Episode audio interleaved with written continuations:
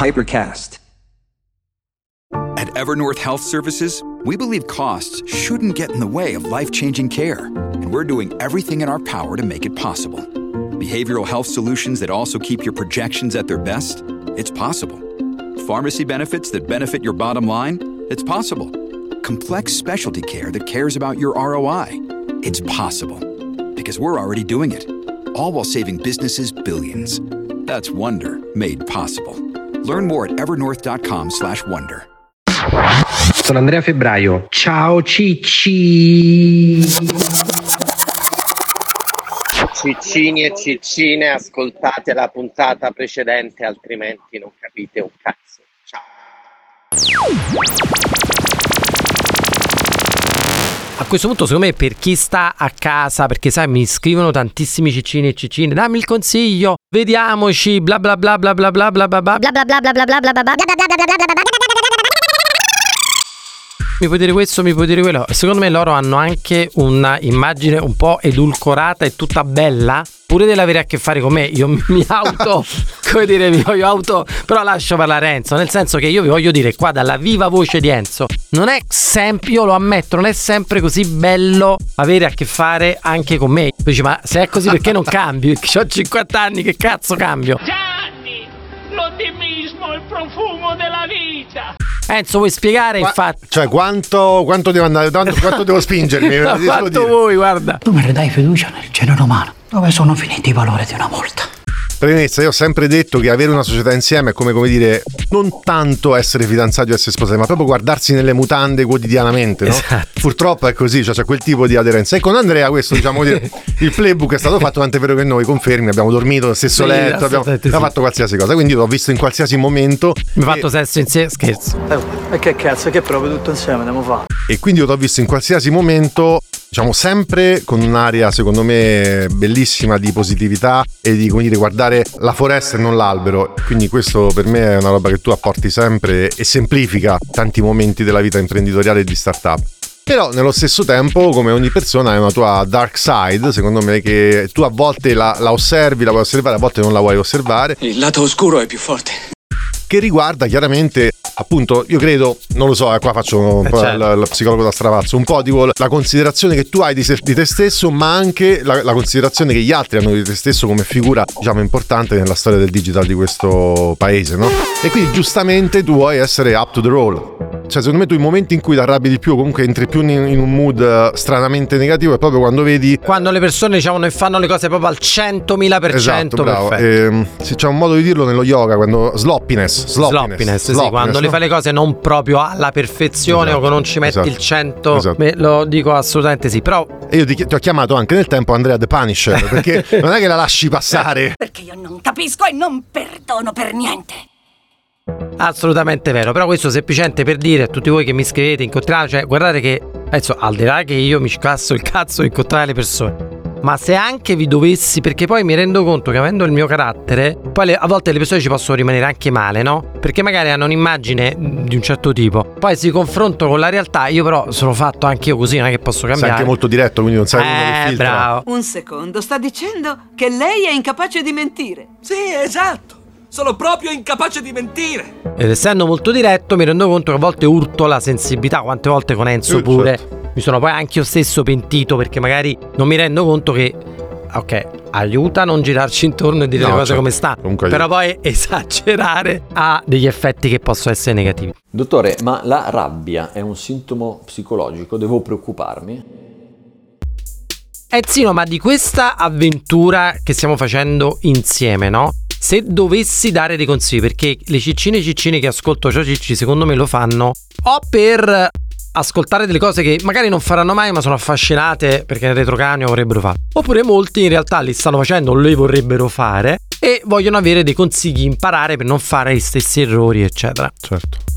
Secondo te, visto che c'è una differenza no, tra come hai fatto con i tuoi soci Reply e come stai facendo adesso con noi e con me e gli altri, ah, per caso, secondo te le prime differenze che si notano proprio nella, del business, ma proprio nel modello di fare questo tipo di società? Beh, sicuramente che qui c'è un playbook definito, quindi tu diciamo giochi un gioco, ma non è un gioco improvvisato come noi lo facevamo al tempo. Noi diciamo un po' improvvisavamo. Un po' più, era più spontaneo Era prima. spontaneo, improvvisato, un po' perché eravamo giovani, un po' perché il mercato magari era meno maturo, quindi diciamo le acquisizioni, le integrazioni, merge and acquisition non, Non erano, erano così, così all'ordine del giorno. Mentre qui invece c'è un gioco ben preciso, ben definito, al netto del business plan, che ovviamente quello c'è sempre, ma qui è tutta una serie anche proprio di Accortezze su alcune cose. Cioè di punti dove tu metti il faro e dove sai che quel, quel punto lì È deve essere importante, deve clear e clean dal Esatto. giorno 1, no? Quindi questo direi che è sicuramente una, una differenza importante. quali trovo. sono state le difficoltà che hai visto qui in questi primi due anni? Cioè le cose che hai detto, madocca. Perché sai, ci sta gente che dice pure, io ne conosco anche che hanno fatto società con me, mamma mia è vero l'abbiamo venduta eccetera. Minchia, a saperlo, anche se ho fatto questi soldi, è stato una tale stress, un tale rottura di cazzo, un tale eh, che sai che c'è di noi, era meglio se non la facevo. Perché sei venuto qui? Secondo me è una mm, difficoltà nello specifico anche legata al tuo voler fare un lavoro sul content che di fatto non rispecchia completamente le dinamiche del mondo media, non rispecchia le dinamiche del mondo, diciamo, delle start-up innovative tipiche che hanno Certo. una, una tecnologia proprietaria. Per fortuna Hypercast c'è content first, perché di fatto noi vendiamo contenuto e promuoviamo contenuto con la piattaforma.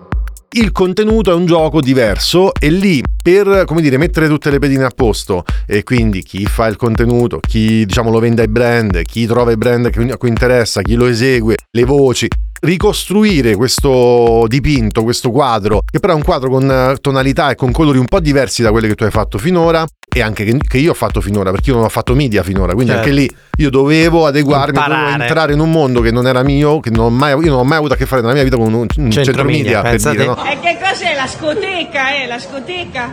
Sì, questa è una grande discoteca. Appunto io ho dovuto fare un passo e secondo me anche tu, volente o volente, hai dovuto fare un Certo. passo ed entrare in un mondo che di fatto si, si muove su direttrici un po' diverse, no?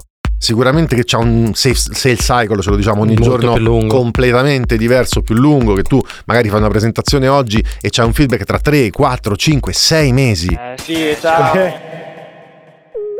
Perché comunque però poi tu semini, no? seminando Insomma è un mix tra la persona, quindi il champion dentro l'azienda che è entusiasta del tuo tipo di contenuto, il momento, la congiuntura dell'azienda dove c'è ovviamente il budget ma anche la necessità di un tipo di contenuto del genere e la botta di culo, Eh, quella che sempre, certo, che serve sempre. serve sempre. Io penso di essere assolutamente d'accordo con te, nel senso per me la differenza è proprio quella che hai detto tu rispetto a cui ero abituato io, nel senso che come dicevi benissimo tu, io vengo sempre per fatto società di media, dove più cotto è mangiato, è una tecnologia, un media, eccetera, eccetera. So benissimo l'idea per- di Hypercast è questa, ma anche di Cosmic, eccetera, che questi sono gli anni del content.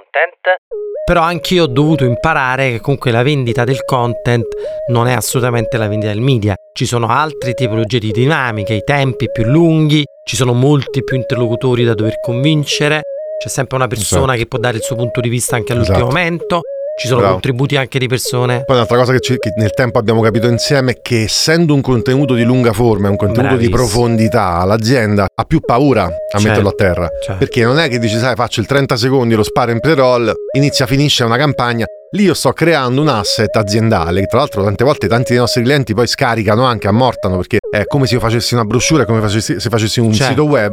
Qualcosa che rimane nel tempo, qualcosa dove io parlo di me stesso e magari i top level della mia azienda parlano di- di- dell'azienda, che è una roba che evidentemente ha livelli di approvazione, anche poi di mh, difficoltà a penetrare no, nell'accettazione dell'azienda diversi. Come dice Raff, usa una, un'analogia giustissima, una colonoscopia. Perché alla fine è quello, cioè Sì. è una cosa che devi veramente decidere di metterti in gioco, per non parlare poi dei minuti, nel senso che quando le aziende decidono di fare un podcast sono, che ne so, 10 episodi da 20 minuti, quindi 200 minuti Tanti. che in qualche modo parlano di te. Quindi riuscire a farsi approvare 200 minuti di un terzo che parla di te non è una cosa Ci facile. vuole coraggio. Ci no? vuole, ci vuole coraggio, però chi lo fa poi di solito ne rimane entusiasta, lo vuole rifare, si apre un canale, presidia un canale, eccetera, eccetera.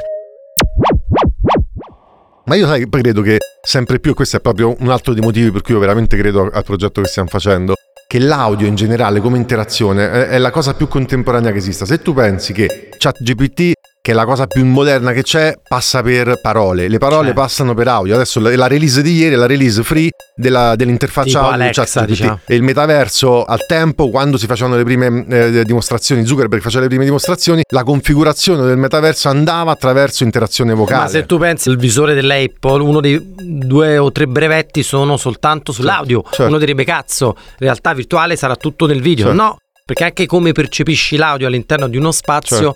Contribuisce a completare la tua Quindi noi esperienza. stiamo lavorando in un ambito che adesso è podcast, ok, c'ha il suo Ma ecosistema, domani- ma domani non lo sai dove arriviamo, capito? Certo. Potrebbe veramente e secondo me c'ha la forza e la resilienza come la radiofonia, che è una roba che è andata più di cento anni fa. Tu dici cazzo, ma ancora esiste? Sì, e sta pure bene. C'ha una resilienza data proprio dal suo essere povero, tra virgolette, Certo. come mezzo, no? E tra l'altro un'altra cosa secondo me bellissima che abbiamo fatto insieme, io avevo già fatto in altre società, soprattutto in Buzzing e Tiz, la scalata all'esso, l'apertura eccetera eccetera, però l'avevo fatta sempre dal punto di vista media, dove le dinamiche più o meno sono sempre le stesse in tutte le nazioni. Stati Uniti, poi Canada, Messico, Panama, Haiti, Giamaica, Perù, Repubblica Dominicana, Cuba, Caraibi, Terra Verde, poi c'è Salvador. Secondo me è stato figo che noi abbiamo sperimentato sulla nostra pelle, che vuol dire vendere la creatività e il contenuto in altre nazioni, tipo in Spagna, e adesso addirittura lo stiamo, stai vedendo con il Brasile. Brasile e speriamo con l'Atam anche. Cioè, diciamo che la cosa bella è che veramente è un, è un ambito, il podcast, che è in crescita in tutto il mondo. E quindi la cosa bella, se siamo bravi, è che veramente e lato, diciamo, hyperboost e quindi push, e lato anche, perché no, creazione del contenuto, se ti aggancia ai network giusti di creator, veramente è espandibile molto, molto al di là dei confini italiani come progetto. Vuoi essere tu il primo viaggiatore nello spazio? Poi è chiaro che le culture adiacenti, quindi appunto sud europea, Francia, Spagna e poi diciamo di rimando la sudamericana, sono quelle le prime dove ti muovi perché ha senso, perché anche comunque, ripeto, vendiamo contenuto, il contenuto è creato dalle idee delle persone, le idee delle persone, come dire, si foraggiano della cultura di riferimento, e quindi Certo. della società che c'è intorno, no? Eh sì, no, una domanda che ti volevo fare. Secondo te, questa è una cosa che mi chiedono sempre, no? Se dovessi veramente dare un consiglio a uno che deve costituire la propria società per la prima volta, e mi chiedono sempre, ma come fai a trovare i soci? Come fai a partire? Che cosa, qual è la cosa che ti sentiresti dire?